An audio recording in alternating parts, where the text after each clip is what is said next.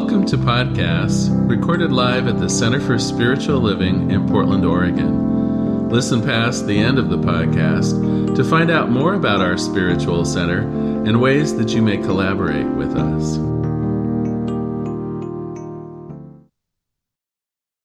Uh, welcome, everyone. So glad you're joining us today. You know, the idea of being happy, healthy, wealthy, and wise, right? Is that the recipe for success or what? But I, I wonder how often do we really visualize ourselves that way? How often do we say to ourselves, yeah, that's exactly who I am? I'm happy, healthy, wealthy, and wise. See, I think more often we find fault with what's going on in our world. I think so often we think of ourselves as as less than or having less than. And it's interesting that the song takes the attitude of no, no, I am these things. I represent these things. These things are for me. And really that's the secret of success, I think, is knowing that there is good for you and that you shall have it, despite maybe what's going on in your life right now, despite. Uh, well, you open your bank account and it maybe isn't what you'd like it to be, or you uh, contemplate a relationship and it isn't quite as loving and happy as you might choose it to be. We tend to focus on the little things that are not going well rather than the 99% of our lives that are just going so beautifully. Let me start with a, a quick reading from the book we're using this month. We're using Treat Yourself to Life, a Science of Mind and a Unity classic of Raymond Charles Barker. Here's what he says. I do not define success on a monetary basis or on the basis of genius. Success is not based on grandiose achievements or the applause of the public. The successful individual is creative in their experience and is at peace within themselves while they are creative. If you are doing this, you are successful, and the money that you might earn is simply secondary. So let's unpack that a little bit. He says the successful individual is creative in their experience and at peace within themselves while they are creative. Let, us let's, uh, let's unpack that a little bit. I had to read that through a few times to figure out. Okay, so what is success again? So first of all, are we using the creative process to further our values, intentions, and goals? When he says that we're using the creative process that's what he's talking about. Are we using it in a productive way?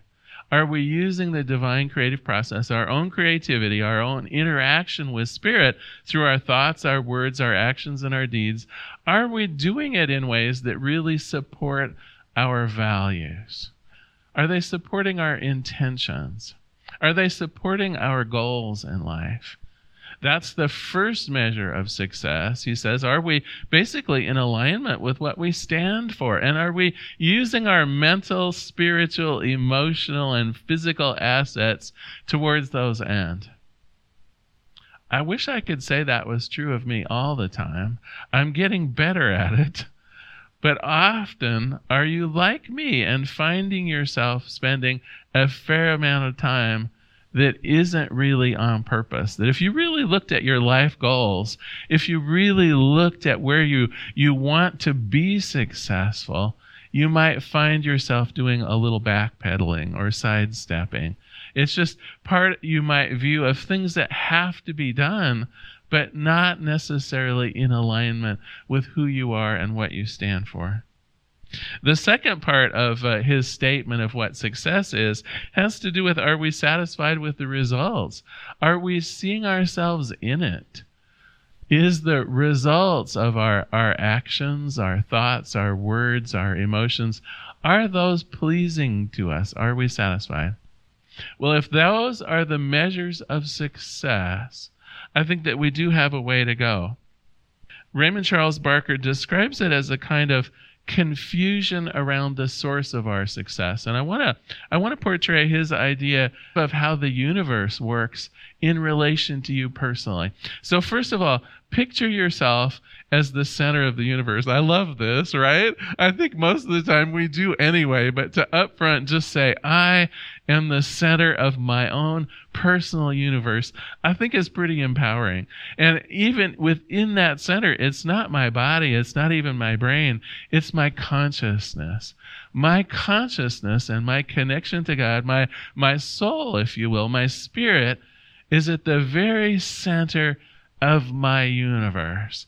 And then as we move outward a little bit, right? We're going to encompass our our thoughts and our emotions as we move outward a little bit more. We're going to uh, uh, include our body as we move outward a little bit more. We're going to include the people with whom we have a, a sphere of influence over, our friends and our family. We move outward a little more and we we cover our living situation and maybe our home and our neighborhood. We move it out a little bit more and we include our community and then our city and our state and so on. Uh, ultimately, with us in the very center of this, well, in my case, the universe, according to Larry, I would encompass the whole world with me being in the middle of it. Now, he says this is important for one particular reason, and that's because that is how the world gets portrayed to us from the inside out. It is at the very center of our core, our own set of beliefs, our own set of what we think is true about us and the world that makes that journey from the inside to the outside and ultimately colors how we view the world. And so let's take an example. If in my very core belief system I, I see resources as limited, perhaps I've grown up in poverty and seen only the results around me of not enough money to have, not enough food to have, not a good enough education, and so on. Uh, there might be in the very core of my being a set of beliefs, a set of thoughts around fixed and few resources. Well, the trouble with that is because uh, the universe, according to Larry, right? We're, we're still working in my personal universe here. Me at the center, if that is my belief, that is what spreads to the outside. And so I begin having thoughts and emotional impacts around not having enough, around believing that resources are limited. And then I begin acting out on that. I'm nervous about opportunities that seem too good to be true, right? There's not that much money to go around. There are not those kind of opportunities. And so I begin not actually taking people up on their, their gracious gifts. I begin doubting my own ability to earn a living or to make my way in the world. I begin to distrust people without even checking them out, thinking it's just too good to be true because in my world, in my inner core, I'm believing that there's not enough to go around, and there's certainly not enough for me. And then I expand that further, right? I start treating the people around me, even the people that I love, as though the uh, world is limited for their resources as well, too. Pretty soon I have a whole family and a collection of friends, and we're all believing that there's not enough to go around, and oh, poor us, and oh my gosh, this is what we have to settle for. Let's get the most menial jobs we can have because that's all that's going to be available to us. And then we project that out onto the world, and every everywhere we look, we see poverty and we see lack, even, even though right in the midst of us, there might be great wealth, there might be great success. And so when we begin this process, this, this secret of success, the secret starts where? Not in rearranging the outside of things, not in like painting our apartment brighter colors that might cheer us up for a while, but it is not going to change that inner core belief structure of not having enough, not being enough, being prone to failure rather than success and so forth. If we want to see a change on the outside, the place to start is at the center of your universe, and that is your own soul. That is your own set of core beliefs and values. And so when Raymond Charles Barker says that success is using the creative process to further our values, intentions, and goals, that's what he's talking about. We begin thinking about the way we want our lives to be instead of perhaps the way they've been in the past. We begin holding up on high for ourselves the idea that there is a better job, a better relationship, a better way of being in the world, and we put ourselves in it. We don't look at it as some wistful hope in the future, but we begin internalizing it. We see ourselves in the middle of that fabulous relationship. We picture ourselves in that ideal job. We we feel ourselves in the environment environment of, uh, of luxury that we desire. And then that permeates outwards, right?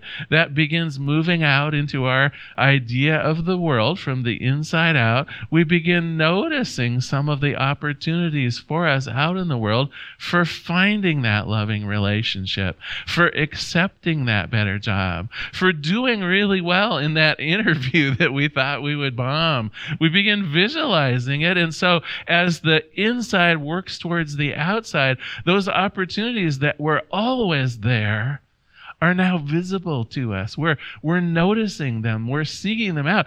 It's not magic. The universe is abundant.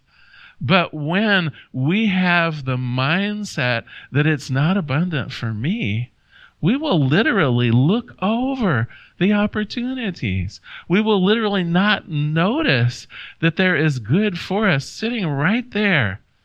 Sitting right there. So I have a joke for us today, but you know, it's the shortest joke on the whole planet. Uh, uh, normally I have my little sheet so that I get it right. well, this one is basically a one liner. The road to success is marked with many tempting parking places. The road for success is marked with many very tempting parking spaces. Now, you might ask me, well, what are those parking spaces, Larry? And why would I want to get off of the road of success? Why would I want to park when I'm on the road to success? Believe it or not, oftentimes we settle for what is good enough instead of true success. Have you ever settled for something that you knew ultimately was not really right for you? I remember my first job at the telephone company. Oh uh, gosh, I was desperate from work. I was right out of college. I had two wonderful degrees, right? I should have qualified for something fabulous, but I didn't actually have very good self-esteem when I first came out of college. And so I literally went to the new this sounds so lame. I I almost apologized for my younger self, but I went to the Oregonian and in those days they had want ads and like the only place was hiring and this was the way I viewed myself too, right? Well, the only job I can get would be here in the Oregonian, and it was a telephone company. And they gave me the offer of, well, do you want to become a telephone operator or would you rather do data entry? And so I settled in my mind for being a data entry clerk coming out of college with all these dreams of the future and and the ability to uh, to be teaching English and well, well, you don't need to know what my dreams were then, but what I know is I totally settled.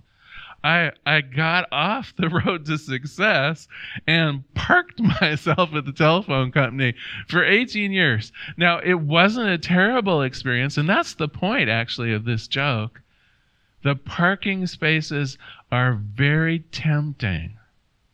The telephone company paid me a living wage. It may have been an entry level job, but back then with the telephone company, even the entry level jobs actually were enough to have a nice apartment and food on the table and so on. And so I just pulled my little self right into that parking space. Then what I discovered was after I worked for a while, they'd make it a reserved parking space. right? And then after a little while, I discovered, oh, you can have the extra wide parking space that's also reserved. And then I remember I got into management one day and oh my gosh, valet parking, right? It's like the parking space gets nicer and better. And suddenly you don't even notice that the road to success is actually right there anymore because it's more about the parking space. It's more about what you settled for than it is your dream. Now, for me, finding the dream took some time. I put in 18 years at the telephone company, and it wasn't until they literally downsized my department, right? They booted me out of the parking space that I found once again my true calling. I don't want that for you. I do not want you to spend 18 I don't want you to spend any time in a parking space unless it really supports your values, unless it really supports your intentions, unless it really supports your almost your soul's goal in life. Now, I don't think there's anything wrong with having to take a job to earn a living and things like that. But when you start getting comfortable in it, when it starts being the, the reserve parking space, I'm telling you, you're in danger of losing your true success. And whether it's success in a relationship that uh, is just okay, or whether it's success in a job that, well, this will do, or whether it's success in some other form or place in your life, ultimately, ultimately, you will not feel successful unless it is in alignment with your true purpose of why you're here the joy that you have to give, the love that you have to do, whatever it is that's of value to you, if you are not in service to that, if you are not using, as Raymond Charles Barker says, the divine creative process in support of your true passion, of your true goal, of your true set of values, then ultimately you will not view yourself as successful. And that too will be a parking space. You'll begin to think of yourself as, well, my life was okay. Not necessarily terribly successful, but it was okay. I did my thing, I earned my living. Is that where we want to be, though? Okay, well, let's assume for the moment that you want to get back onto the road of success. Now, some of you have never left it, and, and hooray, right? It's like some of you are living your dream and are being totally successful, and you know it, and go for it. And for the rest of us who have faltered a little bit, for the rest of us who have found ourselves in a parking space, how can we move forward? Let me read just a little bit more from Treat Yourself to Life. He says, What did you want to do when you were 18? You wanted to be a very great success. Everyone at 18 does. And then by the age of 30, you've accumulated a family and responsibilities, you've settled down. And that, for some, can be the most dangerous thing that you can ever do. It is psychologically damaging. You have conformed to the pattern of Westchester, Beverly Hills, Connecticut, or even Portland, Oregon. You have accepted rather than chosen this pattern. How many times have you compromised and accepted patterns rather than selected them? The unguarded mind accepts rather than selects. What would it be like if every time that you went into a restaurant, all you could order was the soup du jour? Are you familiar with that concept? So every restaurant, well, probably most restaurants anyway, have what they call the soup du jour. And usually it's made up of the previous night's special, cut into pieces and put into a broth or a cream or something like that. And that's the soup du jour and it's always on the menu and you always have to ask well what is the soup du jour and then the, the, the wait staff will, will let you know what yesterday's special was what if every time you went into a restaurant you had to accept the soup du jour that's what raymond charles barker is telling us here that so often Life is just handed to us in some particular form. What is it to live in this family? What is it to live in Portland, Oregon? What is it to be this kind of a person with these kind of abilities? And here is the life that goes with it. And you say, um, okay, I guess. I guess I'll go to work for the telephone company. I guess even though this guy is kind of a jerk, uh, I guess I'll be his girlfriend or boyfriend. Um, I mean, that's what's being presented to me. He says he loves me. I guess I ought to just go with that. Do you see the problem here? When we accept our life, often it isn't our life, it's someone else's idea of who we ought to be based on our family or based on our racial characteristics, based on our sex, based on uh, uh, the amount of, uh, uh of affluence that was in our family or in our neighborhood. So here's your life. But do you have to accept it or can you choose differently?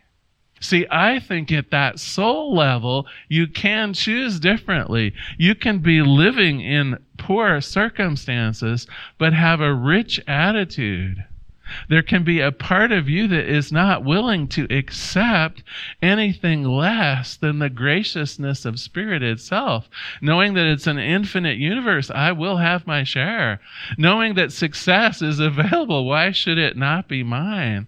Knowing that love is available to all, why should I settle for anything less than unconditional and beautiful and sweet love that is meaningful to me? And when we have that attitude, that begins to seep out from that innermost part of, uh, of Larry's universe out to my physical body, and there a healing can take place. It begins seeping out into the world of affairs of, of my friends and family, and I begin attracting to me people that have similar values and that view love the way that I do, that view abundance the way that I do, and so on. So, the road to success, if we want to stay on the road to success, really all we have to do, and, I, and I'm going to say this as though it were the easiest thing in the world, and oh my gosh, I know it's not. I know it's not easy at all, but all we have to do is stay in alignment with what our values and goals are rather than the messaging we're getting from the world around us. If we can stay focused on what we wish to achieve, on our goals, on our mission, on the joys, on the love, on the abundance that we deserve, on good health, on beauty, whatever it is that we hold high in our own esteem, when we remain focused on that, we are on the road to success, and that success will not ever be denied to us. You've got the secret. Let me go over a little bit about what we've talked about today. First of all, to summarize, success is based on the creative pursuit of your values, intentions, and goals. It's not a fixed number. It's not some kind of artificial achievement. It's not having a certain amount of money in your 401k. It's not even uh, having an ideal picture of your home and family.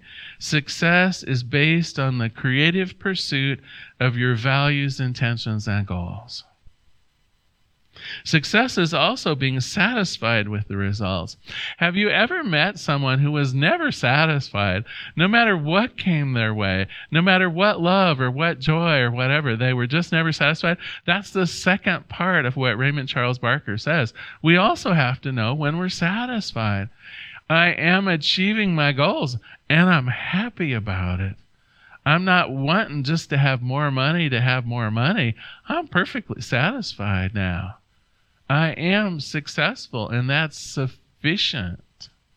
A friend of mine is going back for uh, yet another college degree, and I asked him, I said, So why are you going back to college? I remember the last time when you went back for your master's degree, it just wreaked havoc in your life. Uh, it's like your family felt like you were checking out, and a bunch of things happened. And he said, Well, I just think I need that more advanced degree. And I thought to myself, that he is so successful, but he doesn't see it. He doesn't see a sufficiency in what he has already achieved. So that's the other piece of it success based on our creative pursuit of our values, and success also being satisfied with the results. We talked about what stands in the way of success are our contrary belief patterns, those things at the very core of us That's the only thing that can stand in our way. The parking spot, the, the good enough, the what we've settled for. It's the only thing that stands in the way of our success. And then finally, we talked about to change things, we start from the inner self. We change the way we think about ourselves and the world and get back to the values that we hold dear and important to ourselves. Okay, well, I do have some homework uh, for you. You might have imagined this. And the homework is, uh, I think, straightforward, although it may cause some soul searching to occur. The homework is Are your patterns of belief in alignment with your values, intentions, and goals? So, naturally, where you probably want to start, and some of you maybe haven't done this before, what are your values, intentions, and goals? What's important to you? How do you want to show up in the world? If a hundred years had gone by and some friends of you were talking about you in the past, what what would they say that would be the most important aspect of your life? Oh my God, she was a civil rights crusader. Oh my word, he was the most amazing professor of education ever. What would you imagine friends of you saying about yourself, your legacy that you would leave to the world. This might be part of those values, intentions, and goals. So again, your homework is is your pattern of belief in alignment with your values, intentions, and goals. Are you on the track for success or are you on a parking spot? Well, I'm going to close today with a lovely prayer for success right out of the book. At the end of each of the chapters of this book, Raymond Charles Barker has a, an actual prayer covering the subject material. And so this is his prayer for success. He says, In God, in the one mind, I live, I move, and I have my being. Good alone is present in this instant, and God always knows what's to do and how it is to be done. Therefore, there is in me no mental block to my success. There is only the intelligent action of a perfect God. This full action is taking place through me and bringing to pass my freedom from all untruth. This past cannot limit me, the present cannot confound me, and the future cannot cause me fear. God in me and acting through me is my guarantee of success. I move forward into my expanded good, divinely directed to successful accomplishment. I rejoice in success, for I am success itself. Thank you for being here today. I, have so enjoyed covering Raymond Charles Barker this month. Now is our time of conscious giving. I'd like you to, to perhaps think about what this particular series of podcasts and services has meant to you. I invite you, if you like, to go to our website, cslportland.org. At the bottom of all of our pages, there is a little link for making a donation. And it would be our honor to receive your gift today. Before we close today, uh, thank you all for those of you who send letters and notes to me. I wanted to do a shout out here. John Freeman, I wanted to do a shout out to him. He says, uh, Though it has taken some time, I have listened to all of your podcasts. Oh my God. All the way back to 2013. Your message is inspiring people thousands of miles away and offering hope. I may never see you but you have impacted my life. So please know that your donations allow us to make a difference in the lives of people, again, that we may never see thousands of miles away. Thank you so much.